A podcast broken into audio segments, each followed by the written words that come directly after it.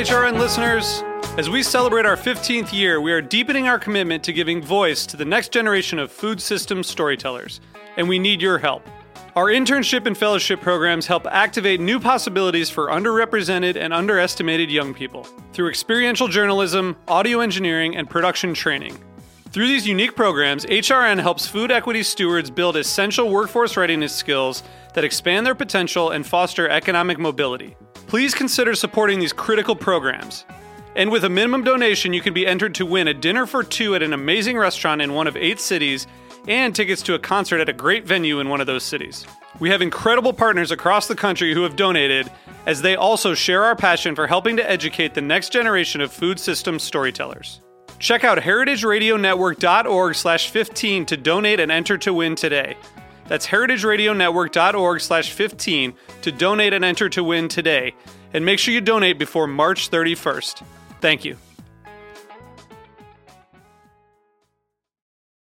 Today's program has been brought to you by the International Culinary Center, offering courses that range from classic French techniques in culinary, pastry, and bread baking to Italian studies to management, from culinary technology to food writing, from cake making to wine tasting. For more information, visit internationalculinarycenter.com. Broadcasting live from Bushwick, Brooklyn, you're listening to heritageradionetwork.org.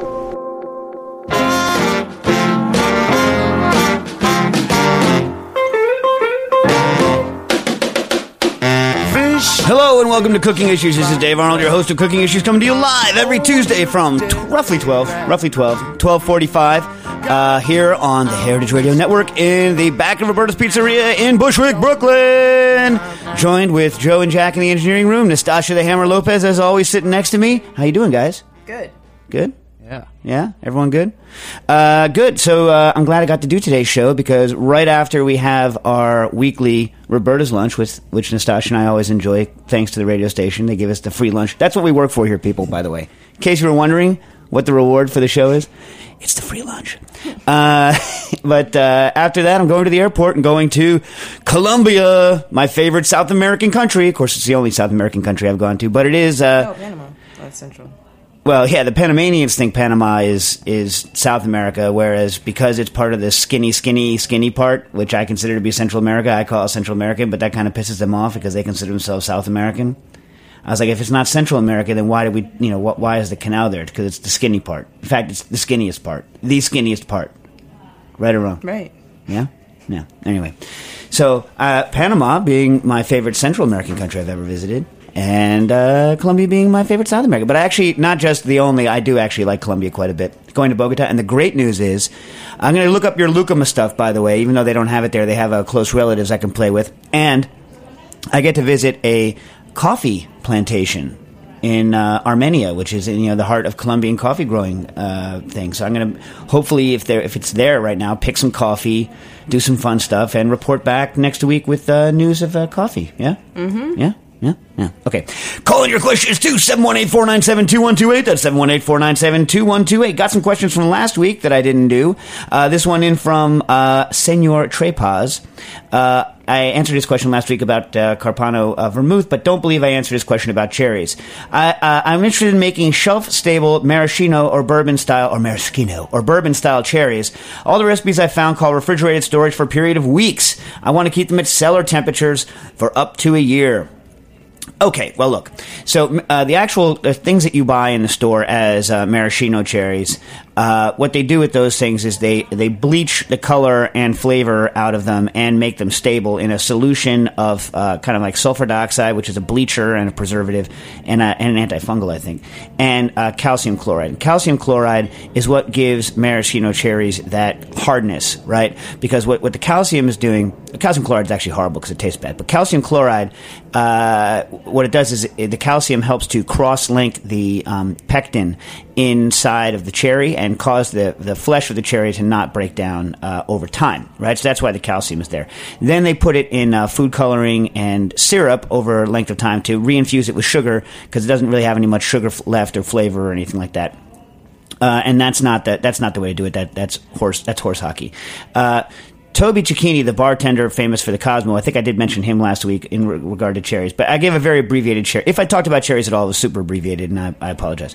Uh, so he, he makes his own, but I don't have his recipe. I wasn't able to get in touch with him and get his recipe. But uh, you want to look up, uh, the person to look up on this on the internets is uh, Darcy O'Neil from uh, The Art of the Drink, who also did Fix the Pumps, the incredibly uh, influential book on kind of re- bringing back stuff from the soda fountain days, from the soda jerk days and so okay, so I'm going to compile all of all of these things. First of all, uh, some of the patents online and maraschino cherries in the store are made with sweet cherries. Old style real cherry, uh, like like cocktail cherries, are uh, brandied sour cherries, and to- least that's what I'm told. And Toby tells me that he's tested sweet cherries and sour cherries, i.e., or sour and or bitter cherries, like you know. Um, you know, Morellos and all those things, and says that the sweet ones are horrible and insipid, and the sour ones are the ones you want and that's actually borne out if you get the Italian uh, preserved cherries. They're the smaller kind, like you know the the ones that we get in the blue ceramic jar. Whose name escapes me, but they're smaller and uh, you know not the not the sweet style. Now, uh, the if you want a, a, good free guide to old cherry varieties, i.e., cherry varieties prior to about 1920, uh, look up Cherries of New York.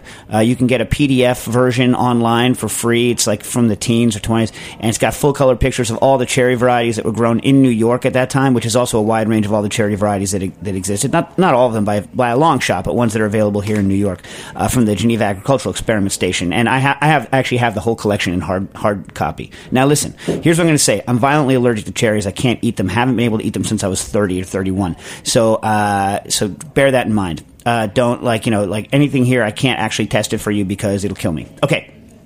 Now, the trick uh, with there's there's two tricks. One, you want to keep the cherries firm, and two, you want to you know gradually preserve the cherries so that they don't rot.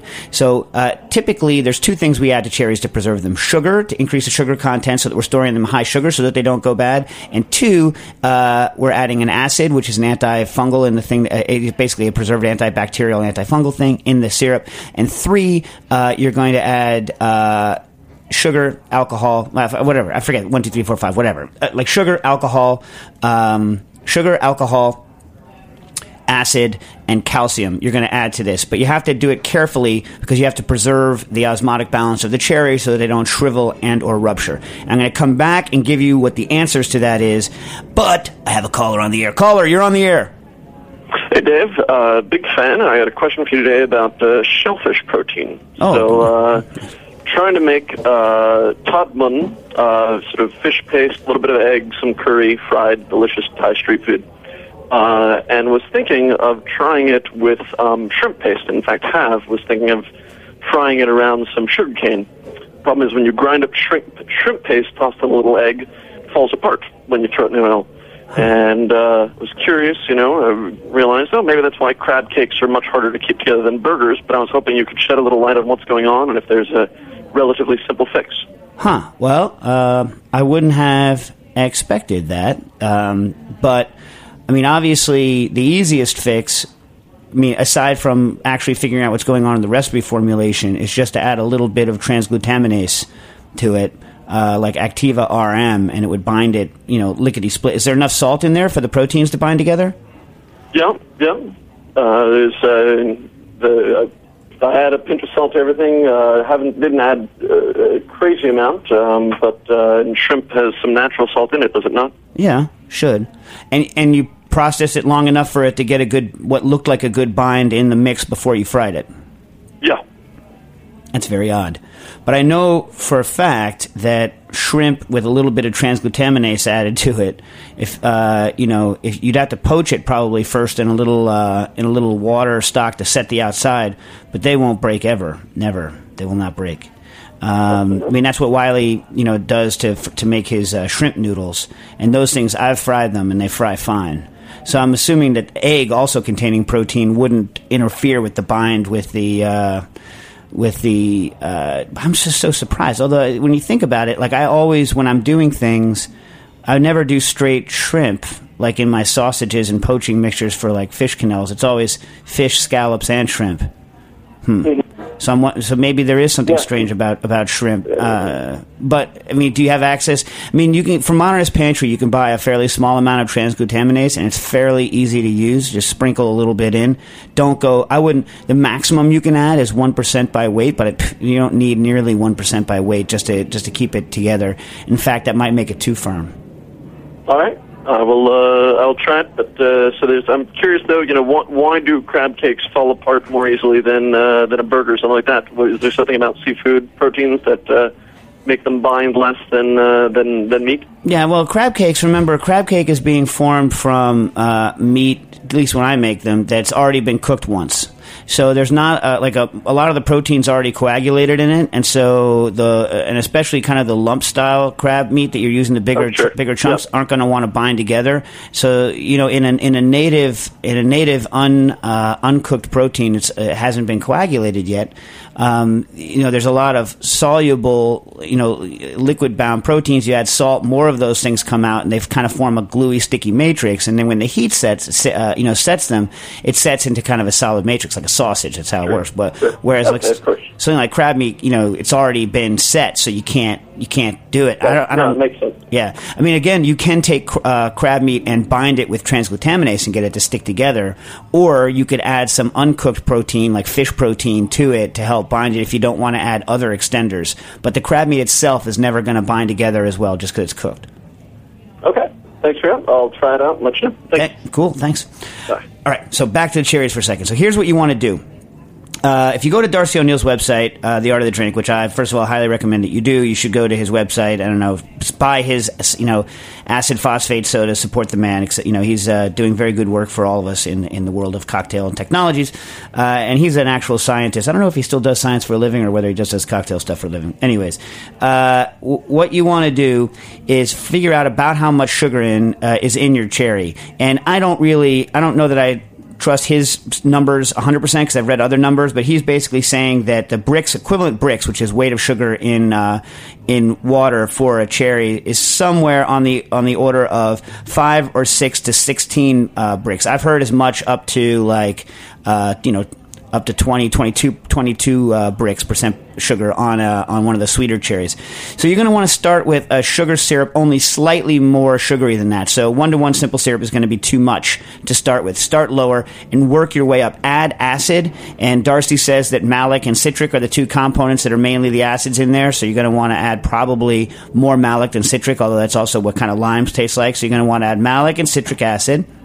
You're going to want to add uh, sugar, right? And then you gradually increase the sugar content of the syrup.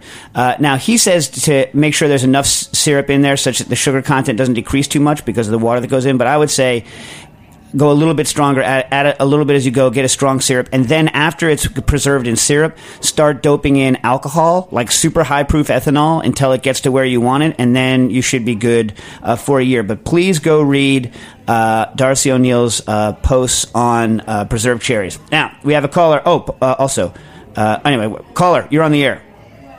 Hey, Dave. Uh, I just made about 20 pounds of homemade sausage, Nice. and yeah, and I cooked it the way I usually cook sausage, and it. Uh, I did like a, a link of each batch I made. I did like four different ones, and they all turned out really mealy.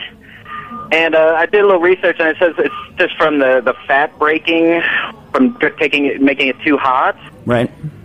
And I'm wondering why, why you know, I, I can do it at a lower temp next time, but I'm wondering why normal sausages don't uh, break like that. Because the way the way I normally cook it is, is you know, I'll, I'll brown it on one side in a pan, and then flip it and put a little water in the pan and cover it. And then after about ten minutes, I take it off and let the and then cook it until it's kind of brown a little more. Yeah. No, what they're talking about with high temperature isn't on the cook side. They're talking about high temperature on the make side. Oh, okay. So, like, typically, uh, I mean, uh, what kind of sausage was it again? Well, I, I, I did uh, some uh, some Thai chicken with some I ground up chicken thighs and a little uh, fat back in there, and then put Thai chilies and Thai basil. I did a turkey with uh, dried cherries. A lot of stuff all out of the charcuterie book. Right. So yeah, but so not emulsified though. Regular like so, regular sausage mixers, not not like made into a batter, emulsified. Right. I mean, t- fat. Right. Right. Okay. Yeah, I think. Um, are you par are you par freezing the, the the the meat and the fat before you grind it?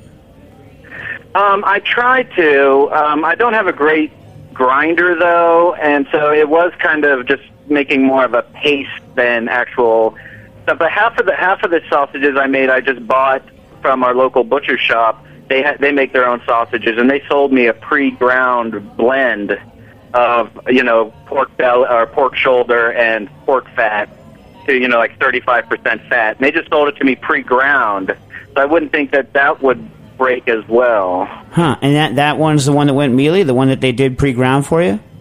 Uh, all of them did. The ones I ground myself and the ones that they had pre-ground. I mean that that's the, look, look, the cooking technique that you talk about. The is you know the old school one pre pre poach and then and then brown off. Right. That's what you said you do. That's what Right. that's what I typically do when I, if I don't have a circulator. I mean that's good technique. So that's not that's not doing it. So it's got to be. I mean, typically when you're looking at sausage manufacturer, there's you know the the main things are: do you have a high enough fat content, which you do. You asked, you got it right. Do you have a high enough Yeah. salt content to get a good bind going? Because that'll also mean it won't bind together well if you don't have a high enough salt content. Because the salt is what's allowing the proteins to uh, kind of come out and form that that bind in, in a sausage mix, right? So was it bound right? If it's not bound right, it's going to be more like you know compressed hamburger meat, right? Th- Right. Three was the temperature of the of the fat and, and whatnot cold enough when it was ground, so you're not getting weird smearing effects, and, then you'll get a lot of you know if the fat tissue is disrupted and, and melted instead of you know ground cleanly, then you'll bleed the fat out and you'll be left with dry and, and mealiness. So the, the, temperature of the of the meat is important, and you know proper trim is important when you grind it. And thirdly, the temperature is vitally important in emulsified sausages because you're making an emulsion, and the emulsion will break if it gets too hot. And really, those. Uh, those are the main factors that I always, I mean, not that I'm a huge expert in it, but those are the main factors that I always look for in troubleshooting a sausage problem to see what's gone wrong. But from what you've told me, I can't really figure out what, you know, I can't really figure out which one of those kind of like main precepts of sausage making were violated, especially because you say you've done it before without problem, right? Yeah, and I mean that's I, you know when I cook regular commercial sausage, they never break the way I cook them. So I was wondering if they added something to it, and uh, you know to keep it from doing that, or if it's just I messed up somehow this time. I mean, you can add things to sausage to keep them from breaking, but you you shouldn't have to. Do you know what I mean? So, Right, like anything that you add to a commercial sausage, uh, anything that's added to, to things to stabilize them are there to just in case somebody happens to abuse them, like carrageenan or things like that.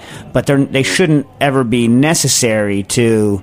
Uh, to produce a good, a good sausage. I mean, the only things necessary are high fat content, proper temperature regulation during manufacture, and proper uh, salt content. And, and of course, proper fat type. If you add a fat that's been rendered, that's going to be horrible. If the fat's already been rendered once, you know it's never going to come back to its native form, and then the fat won't hold in properly. All the fat will bleed out, and it's going to be a huge nightmare. You know, I mean, like like you Yeah. weren't, you you weren't using pre, like you were using. You said fat back. Yeah, I got fat back from the local butcher shop and chopped it up and put it in the freezer.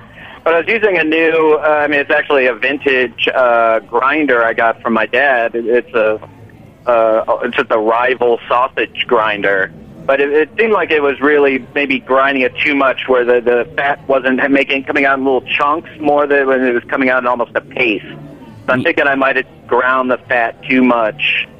Yeah, if the fat was like came out like a, I mean, it's, again, like it's hard to know. Like if it comes out as a paste and you're breaking it up uh, too much, then perhaps uh, you know you would need to treat it then more like an emulsified sausage. If that breaks and those that weeps out, right?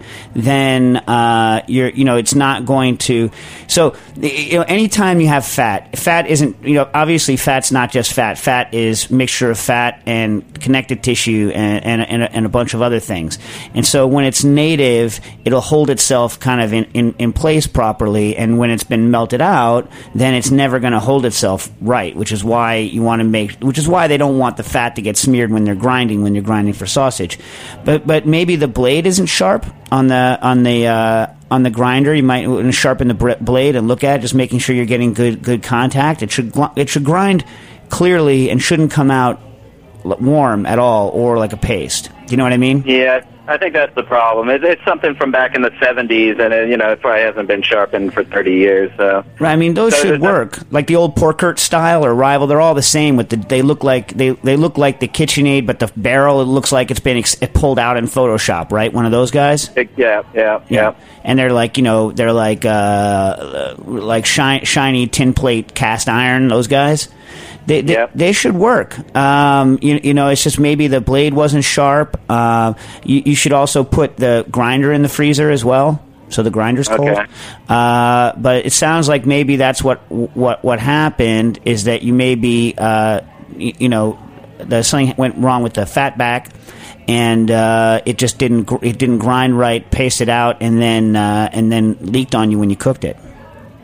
So there's no salvaging it. I, took some, you know, some leftover and made burger type, you know, an uncased, and fried them up, and those seem to taste all right. Should Yeah, I'm sure they the would. stuff out of the casing. Yeah, yeah, you could do that, or you know, I mean, the the real problem is is that if you had super accurate temperature control, you might be able to to cook them at like a straight, like a 140, and then like let do a quick sear off on the outside without melting it out too much. But I know I don't know. I'd have to see because I don't really know.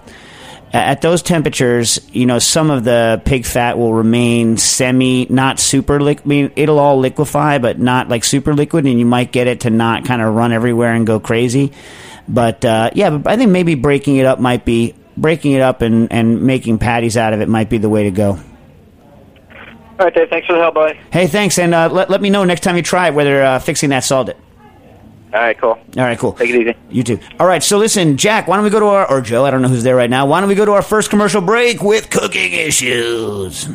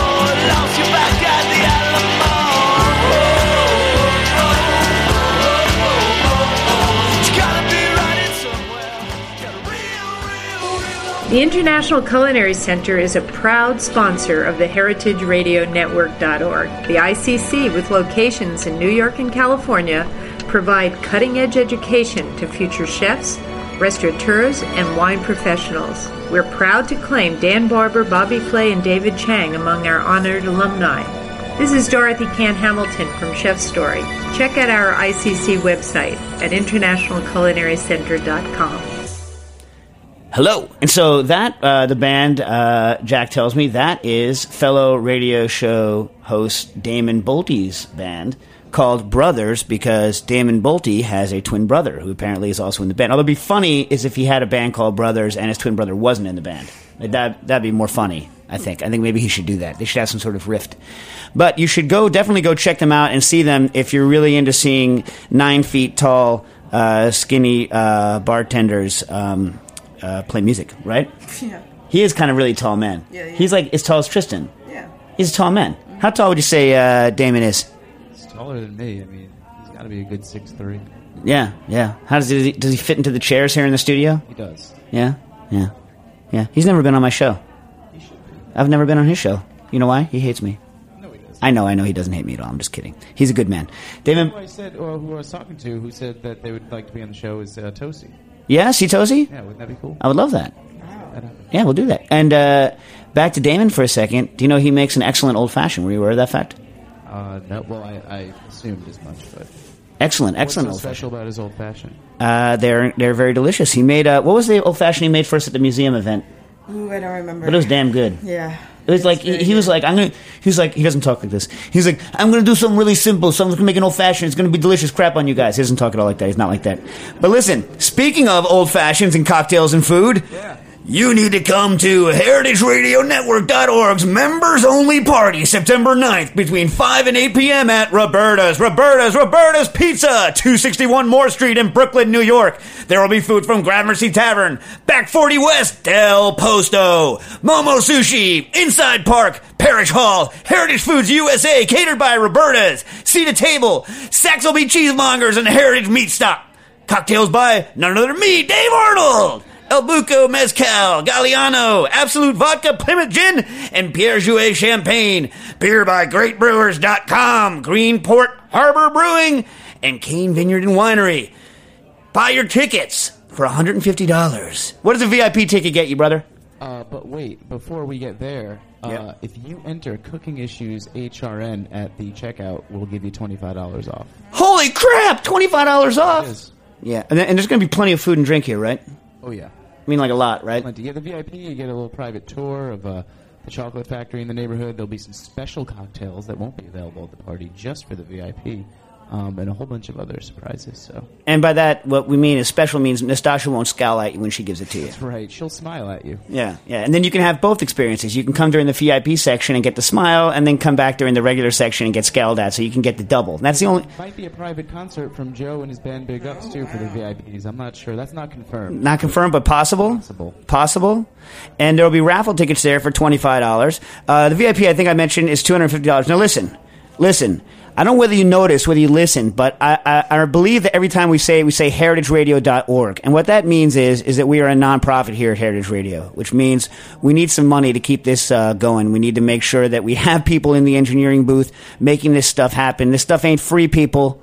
Jack, am I right about this? It's not free. I wish it was free. It's not free. And, you know, we have, you know, sponsors, but listen, the sponsors we take are sponsors that we believe in that, that and, you know, this, it's not, we're not a commercial, we're not a commercial thing here where anyone can come and just, you know, plunk down money. It's just not the way it operates. This is like the, we operate more like uh, PBS. We take kind of good people's money when they want to give it to us, and then we rely on you guys for the rest. Is this true or is this false? You're nailing it. Yeah. Okay. So listen, please sign up. Come to the party. Uh, I'll try to get Nastassia to even smile at the non VIPs, but you know, no, no, uh, no guarantees. You know, if somebody buys a ticket now, Joe might be able to get lunch today. Oh man. I'm just kidding. Joe gets lunch. Yeah, but it's going to be a good lunch if he gets a ticket now. That's right. If I had a ticket, it'd be a good lunch. Yeah. Okay. now, yeah. Otherwise, you like you feed them out of what the scraps bins here at uh, at Roberta's. Like when people leave a slice of pizza, like that's what you guys get. Yeah, exactly. Scraps. Snacky Tunes scraps. That's what we eat. Yeah, you gonna help these guys or what, people? Please. All right. Uh, speaking of, uh, Joel writes in. Uh, Joel Gargano writes in with a big shout out to Joe and big ups. Effing awesome is what he said. He he is actually interested in starting uh, another band with you uh, and uh, doing the old mosh pit, the old bringing bringing mosh pits back. Do they still, Joe? Do they still have mosh pits nowadays? Yes, they do. They, we have some mosh pits, but I think you're supposed to be in this band too, Dave. Oh, really? I think it, he wants he wants you in it too. Oh, all right. I mean, do they still are mosh pits like like what level of mosh pit are they now? Do they, do they are the frat boys still there, actually trying to knock people over, or is it more like it used to be? Well, it depends on uh, you know where you're where you're performing, but you know sometimes you get some people that are just you know going to kick the crap out of me, and uh, I get kind of scared. Yeah, but, but there's kick the crap out of yeah. There's there's kick the crap out of, and then there's kick the crap out of. You know what I mean? Right? There's like the fun get the crap kicked out of you. Yeah, like if you take a Yes, yeah. if you take like a Doc Marten to the face because someone's flying over your head, like that's all in good fun as far as I'm concerned. But if there's like some guy who's just like uh, you know red in the face and steam coming out of his ears, and he just looks at you and just stares you down, and he's you know this guy's just coming after you. Yeah, d bags they ruin it for everyone. Exactly, and then I just go hide in the bathroom. Yeah, that's that's weak. That's weak sauce. Listen, do they still do uh, crowd surfing in the mosh pits these days? Oh, definitely. It's good to see some things haven't changed. I know exactly. Yeah. All right. Uh, so now another question in from uh, from Joel. Uh, what's the best way to get coffee flavor into beer? We want to use a local roaster's beans and not buy a pre-made extract. My brother just began operations as a brewer here in Connecticut, Thimble Island Brewing. Uh, I'd like to try their product. Maybe someone could send us some Thimble Island Brewing product, right? Try it. Try it. It's only in Connecticut, very close to us. And we are doing a number of tests to see the best way to infuse coffee into a stout uh, and hold off the overly bitter, slash acidic flavors. I'm thinking cold extraction is best suited. You're correct. Uh, I went through the infusion post on the Cooking Issues blog and got some good ideas, yet nothing is proven to be tasty on its own. Here's what I did for testing before I attempt to get the coffee flavor into beer. Uh, made an extract in room temperature water uh, at uh, 100 uh, to one. well, I can't really understand uh, this thing, but 250 grams of uh, coarse ground coffee, medium roast. Um, and did like three minute, one minute infusions in the ISI whipper with uh, charges, and then uh, blah blah blah blah blah. Uh, anyways, uh, your numbers here are way too uh, not long. Way too not long. What's the right word for that? Way too short. Short is the word I'm looking for. Uh, Nastassia actually helped me with that. She gave me this look, and I was like, oh, yeah, short. Uh, but uh, when people are doing cold brew in the ISI, they're doing it usually for a much, much longer period of time. When I do it, I do it for two minutes, three minutes, because I'm using alcohol and not water, right? So you could actually do a straight infusion into alcohol, or you could take much longer and infuse it into water. Uh, and you had this question right here, like, should I change the liquid medium? Yes. Um, should we toss the whole beans into the fermenter and hope for the best? No, I would not do that. If I, what I would do is look, your beers. I don't know what your beers are coming in at, but if they let's say they're coming in at like five, five, six percent alcohol, somewhere in there, seven percent, eight, whatever. Uh, I'm usually extracting into twenty percent alcohol. Uh, sorry, forty percent alcohol. So my infusions with coffee are very strong, and they happen very quickly, even at room temperature under an ISI infusion uh, regime. I know people that have done cold infusion of coffee into uh, water and liquor in f- huge, fi- in huge by my standards, five gallon uh, containers like corny kegs, uh, but they're letting it sit a lot longer. With your low alcohol percentage, you are going to have to go uh, a lot longer. Now, uh, I mean, give it a shot. But my problem with it, if you make super concentrated extracts, is they tend to go they tend to go bitter. If you're allowed to use an alcohol based extract, then you could do an alcohol based coffee extract and dope it in afterwards, right? Just use ISI with um, with high proof, and that's going to be because if you're actually going to do this in a commercial fashion, you're going to have a difficult time, uh, you know, infusing the entire amount of each batch of coffee that you make. Now. Um, you also say I grabbed a Starbucks Via packet, which is their like supposedly high grade version of uh, of uh, you know freeze dried coffee. I've never tried it, and poured some into a Guinness. It tasted pretty good. Is that a better route? I know Wylie uses that stuff in sauces and whatnot. Uh, I don't know whether he does or not. Actually, I haven't talked to him about. That's interesting. Uh, if so, how can I make it myself? That stuff's just freeze dried uh, coffee. Then you ask, lastly, what about this guy? And you know, obviously the readers can't, the viewers can't, whatever they are, can't.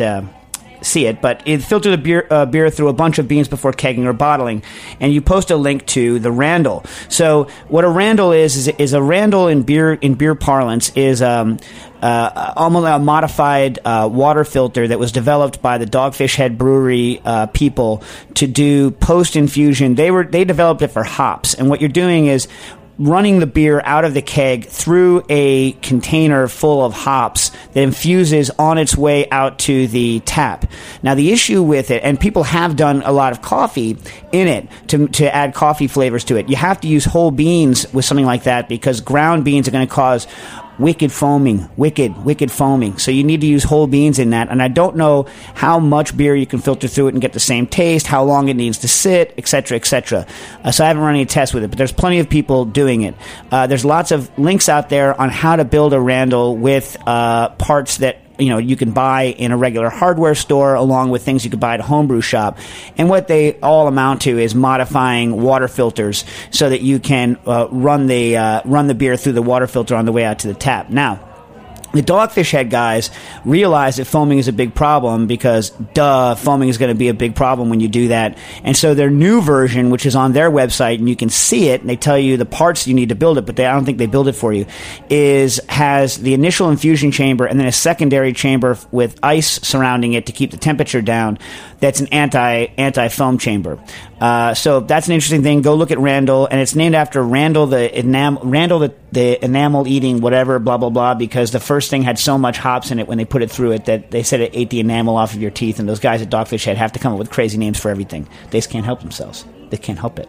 Uh, so go look that up and uh, try making some extracts with higher proof ethanol or doing it a lot longer with water, or you could do that a lot longer with water in five gallon batches, like hours or maybe, you know, hours and hours or maybe overnight. Uh, or do traditional grind and then like t- uh, Kyoto s- style cold, uh, cold brewing. Anyways, let's take one more commercial break and we'll come back with cooking issues.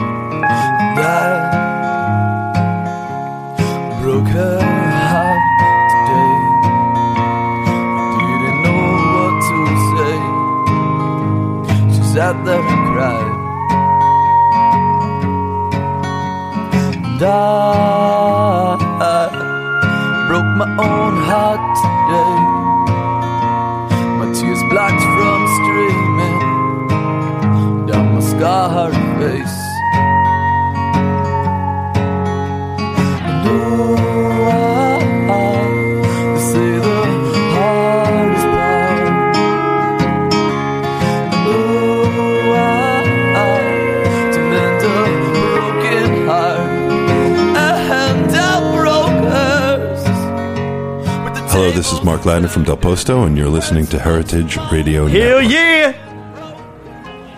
Yeah, Mark Ladner calling it out. What do you think there, Stas? Did you know that he? I Uh, wasn't even listening. yeah, yeah, yeah. He did a uh, he did a shout out for. Uh, f- Wait, I, I can do it again. Hello, this is Mark Ladner from Del Posto, and you're listening to Heritage Radio Network.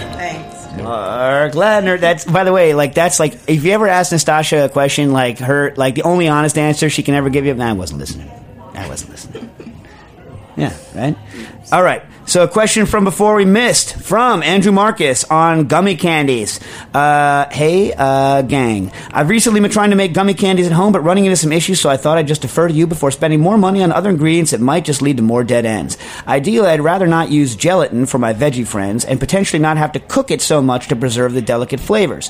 Nothing specific yet, in other words, on the delicacy of the flavors, just a preference. After reading around, it looks like the only way to achieve the first half, i.e., vegetarian, is with cornstarch uh, or pectin, with which both seem to require tons of sugar and require lots of heat. But maybe I'm way off. I was working with gellan, low acyl and high acyl gellan previously, but haven't been able to get anything nearly chewy enough with good elasticity and shear. Do you have any advice? Usage rates for those hydrocolloids would be awesome too. Oh, if I can make it even more complicated, is there any way to add alcohol to the recipe, or would that increase the liquid portion too much and make the gel too loose? Thanks for any help you can give, Andrew Marcus. Okay. Uh, you're not going to have any actual alcoholic candy that's gummy because by the time you get the solids level high enough, you're you're not going to have much alcohol left in it at all. You can make things that are hard like rocks, really jelly, gel, gel, gelled, uh, that have bless you. That have uh, fairly high alcohol. The limit with most hydrocolloids in higher concentrations to get good gel strength is about 20% alcohol in the fine, finished thing. I've done with some hydrocolloids higher, like I've done fluid gel, agar fluid gels at like 25, 28%, then gotten them to work. Alcohol, uh, especially if the al- you have to add the alcohol later with agar because alcohol can't be boiled at agar setting temp, uh, you know, agar um, uh, temperatures to. Well, brain's gone today. The temperatures that you require to get the ag- agar functional. Hydrate. There we go. Uh, you, um, the alcohol will boil off before those temperatures happen. So most things that are, so you can do like a uh, fluid gel that's pretty high in alcohol using agar uh, or any any one of those things, and you can set gels with them with a high enough. If you add a high enough, al- not a, too high in alcohol. My brain is so fried today, crazy. Anyways, so but you're not going to get something that's a gummy candy that has actual uh, appreciable amounts of alcohol in it, although it can have the flavor, the base flavor of an alcohol, just by adding it and boiling off all of the water and alcohol in it. Okay, so that's that part of the question. Also, low acyl and high acyl gellan uh, mixes, you're not going to be able to get. Uh, the, look, you can get very good gelatin replacement with high acyl and low acyl gellan in the ratios that are normal for gelatin, but in the super high ratio that's in a gummy candy of gelatin in there, it's not going to have the same texture there that gelatin will. So I don't think you're going to be barking up the right tree with that. I've looked into other hydrocolloid replacers uh, to do gelatin replacement, and the one most people use seems to be agar. Agar also, I mean, having done high high percentage alcohol, uh, sorry, high percentage agar uh, gummies before, uh, there's not going to get the right amount. There's not going to get the right texture with that. You might be able to. I haven't looked it up. Uh, I wasn't able to to check it out, but there are kappa carrageenan and locust bean gum mixes, and you can actually use agar and locust bean gum, but it's not quite the same. But uh, and go to CP Kelco and look up their gelatin replacers, or call them CP Kelco, and they might have a kappa carrageenan slash locust bean gum, and the kappa is providing the gelling, and the locust bean gum is getting it to act more like uh, more like gelatin, make it softer. They might have a mix that can be used in a high at a high enough ratio to allow it to do uh, gummy candies, but I, I don't know. And I doubt it's ever going to have the stretch and pull of a gummy bear. I mean, you might get something similar. Now, the real awesome one is, as you say, pectin, but you do have to cook the, the, the be crap out of pectin to get it to work. What you could do is cook the bulk of it and overcook it slightly, and then add super concentrated fresh flavors back. And uh, Nastassia and I did that years ago with uh, we rotovapped uh, strawberry, fresh strawberry juice down to uh, like a sy- high high Brix syrup, overcooked pectin and sugar, and then mixed it in. We never achieved hard thing. We achieved like a toffee, but it was the most delicious toffee I've ever had in my life. I, ca- I wish I had that right now. It's so delicious. it was just really hard for us to calculate exactly what the Brix was because what you're doing when you're boiling is taking it to a certain temperature, but what you're really shooting for is a certain liquid content. And pectin requires high acidity and a high uh, solids content, and that's why you have to cook it. You don't want to cook it. Um, you can't cook it quickly because if you cook it quickly, you're going to scorch the fruit at the bottom, which is the problem why everything has to be done slowly and more mellowly. But uh, you know, maybe you could get away with adding a little bit, you know, after the fact, after it's been cooked up to temperature, as long as you get the the ratios right. So sorry I couldn't be super helpful, but uh, but there you there you have it. Okay, uh, and I'm gonna have to rock through these, or Jack's gonna pull my microphone out because it's just the kind of guy he is. Remember, we don't have enough money to keep my microphone plugged in. I'm just kidding. They have another show coming on. Is actually what the story is. Okay, have a question in from uh, is this from Paul. Uh, in one of the Cooking Issues radio uh, episodes, Dave mentioned that he uses a particular sharping stone. It's proving impossible to find the name by going back through all the episodes. Would it be possible to email me the name? I think it was three initials or an acronym or three initials. Well, better than that, here it is in the real life DMT. Uh, I use Duo Sharp DMT uh, diamond uh, whetstones. Uh, when you're buying a whetstone, uh, none of the real hardcore knife people use this and they're going to say I'm a bad human being for using it, but when I actually sharpen, everyone's like, man, it's pretty freaking sharp. It's pretty freaking sharp. You want to get the largest stone you can possibly uh, get because uh, that's going to make sharpening large stones easy. The one I have, a lot. One of the reasons why a lot of knife aficionados hate it is because it's got an interrupted pattern in it, and uh, and that makes for easier clearing and less kind of gumming up with the abrasive as you're working. But like real real hardcore people don't like it. I like it fine. What I like about this one is it stays flat forever. It's very thin. It's not very heavy. It's unbreakable, unwarpable, and doesn't need to be uh, dressed. So I get the two in, the ten inch uh, Duo Sharp. I buy it in. Um, I buy it in fine. Uh, the one I get is fine slash extra fine, uh, which is 25 micron grit on the fine side and 9 micron grit on the other. I think I've also said before. And if you're a freaking psycho and you like super high, uh, like su- polishing stuff out, uh, DMT now makes uh, an eight inch stone, unfortunately not a ten, that is like a straight diamond with no interrupted holes. That has a um, a super extra fine three micron uh, grit, which is like insanely small. That's as small as most of the high end Japanese stuff. And that'll take it to uh, a polish. But uh, as I've said many times before, Japanese grits and American grits don't correlate with each other. The Japanese grit numbers being higher for the equivalent thing than an American grit number. And secondly, uh, an actual grit number isn't necessarily going to Im- uh, indicate everything. It indicates a certain particle size, but not a spread and distribution of particle sizes, nor how they are bound to the substrate. So there's a lot to be known. And what I really recommend you all do, if you're interested in abrasives, is go to the Unified Abrasives Manufacturer Association, UAMA.org, and go to their uh, section called Abrasive Grains 101. And they have a great little web um, thingamajig on kind of what is actually going on, like what the grains look like, what the different materials are, why you would use different materials, and what that means. But if you just want the simple answer, go get a, T- a DMT 10 inch uh, Duo Sharp uh, green slash red. Yeah? Yeah. Okay. And we got one last uh, thingamajiggy in from Chris, who says, uh, and he just calls you out. He just says, hey, Nastassia. He doesn't give a crap about the rest of us. Right. Does not care. Anyway. He knows where his bread is buttered. yeah, right. Uh, Ruhlman and Polcyn just released their latest on Salumi. And in fact, uh, I just got it. I just got the new Salumi book. Is it actually out yet or not? Do you know? Don't know. Yeah, anyway, I have it. I have it, you know, because I got I got it. Anyway, uh, Ruhlman and Polcyn just released their latest on salumi uh, and go into some fair detail on whole pig butchery, curing, etc.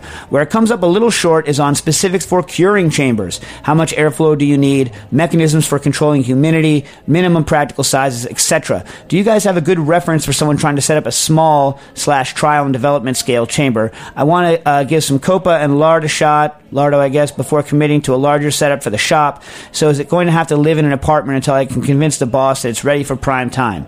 Also, in what may be a long shot, the website for National Center for Home Food Preservation publication seems to have been shut down.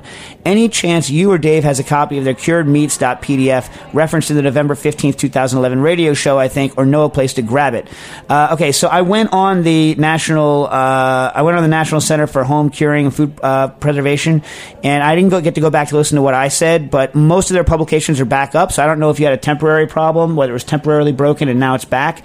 But if it's still down, I'll look for the specific one that y- you need to find. Some of them are organized in a wonky way, like you have to click next, next, next to get through it, and you can't download it easily, but it seems to be there. Now, back to uh, Ruhlman Polcyn. One of the great things I saw about it is uh, they, they actually, very early in the book, said something that uh, I need people need to say more often.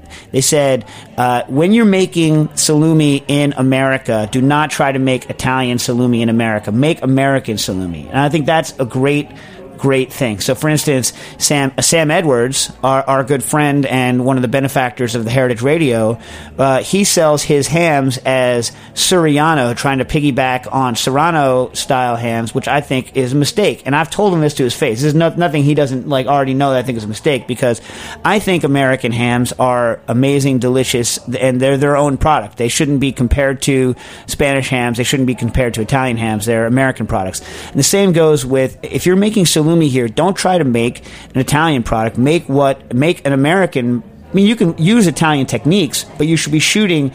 If you're trying to shoot to make somebody else's product, then all you're ever going to be is a runner up to their product. If you try to make your own product, uh, then you get to be the best at that, and you can focus on what makes it better, what makes it worse. Which isn't to say you don't respect and love the procedures, techniques, and flavors that someone uses in a place like Italy. But I'll tell you what uh, Fong told us from what's the Imperial Tea Court, right? Is the name of his place, Stas? We went out and visited. He's growing tea in California now, and I asked him, I was like, "What do you want the tea to taste like?" He said was probably the most profound thing he could say about this. He says, "I want it to taste like California wants tea to taste." In other words, he wants to make tea that tastes like what tea should taste like when it's grown to the best of its abilities in California. Anyway, so I thought it was a good point that uh, Ruhlman and Polcyn brought up in that. Uh, but then let's go on to your actual question. If you want to see what real badass curing technology is like, before I get into your actual answer, see how long it takes me to get into an actual answer? It's ridiculous. Nastassia shaking her head and giving me her "I hate you" face. Okay, uh, the Italian company Travaglini which is you know spelled Travaglini, Travaglini, right? Uh, are the world's greatest curing, drying, aging, uh, and like ham and salumi production equipment machine people in the world. They are the best, bar none. They are amazing. In fact, they are the company I always point at when I say that technology can be used for good in the production of food rather than just for making it cheaper because these guys have developed curing rooms and aging rooms that are specifically designed to mimic what goes on. They originally built it around what goes on in Parma, like in a Parma ham. So they, they get humidity, uh, they get temperature, they cycle the humidity and the temperature inside the place to uh, mimic the day in, day the day night, day in out uh, changes and seasonal changes in the ham. To because that's what's what's driving the aging in a long cured process like ham is not just the humidity and the temperature, but the shift in humidity and temperature from both season to season and through day night.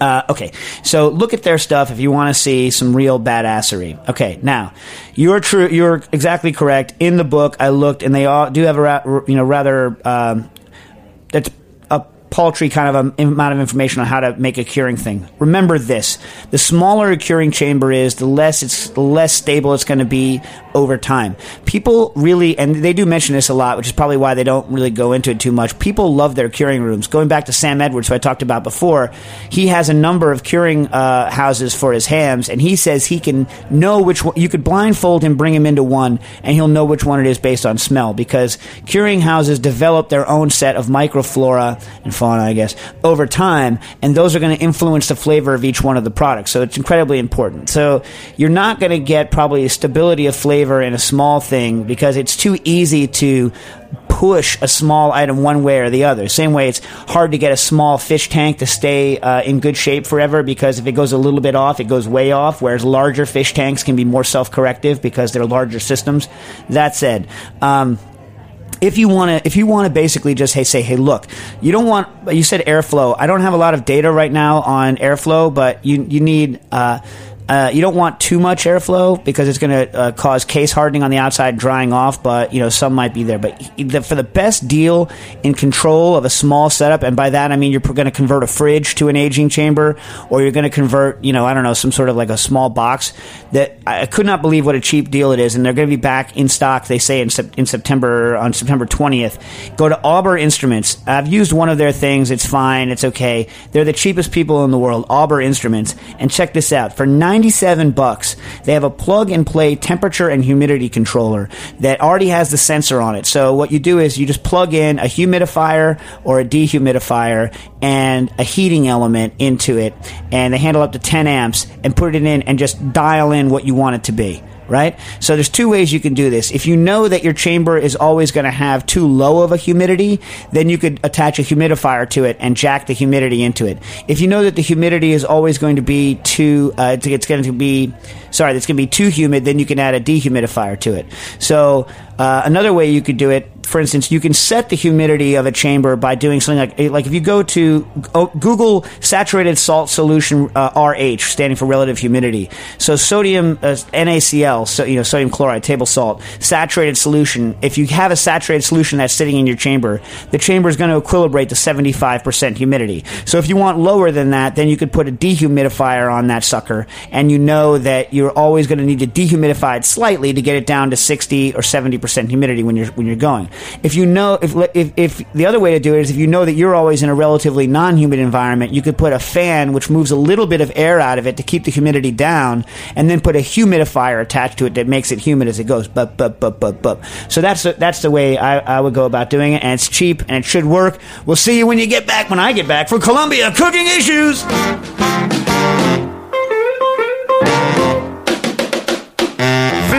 Thanks for listening to this program on heritageradionetwork.org. You can find all of our archived programs on our website or as podcasts in the iTunes Store by searching Heritage Radio Network. You can like us on Facebook and follow us on Twitter at heritage underscore radio. You can email us questions at any time at info at heritageradionetwork.org. Heritage Radio Network is a nonprofit organization. To donate and become a member, visit our website today. Thanks for listening.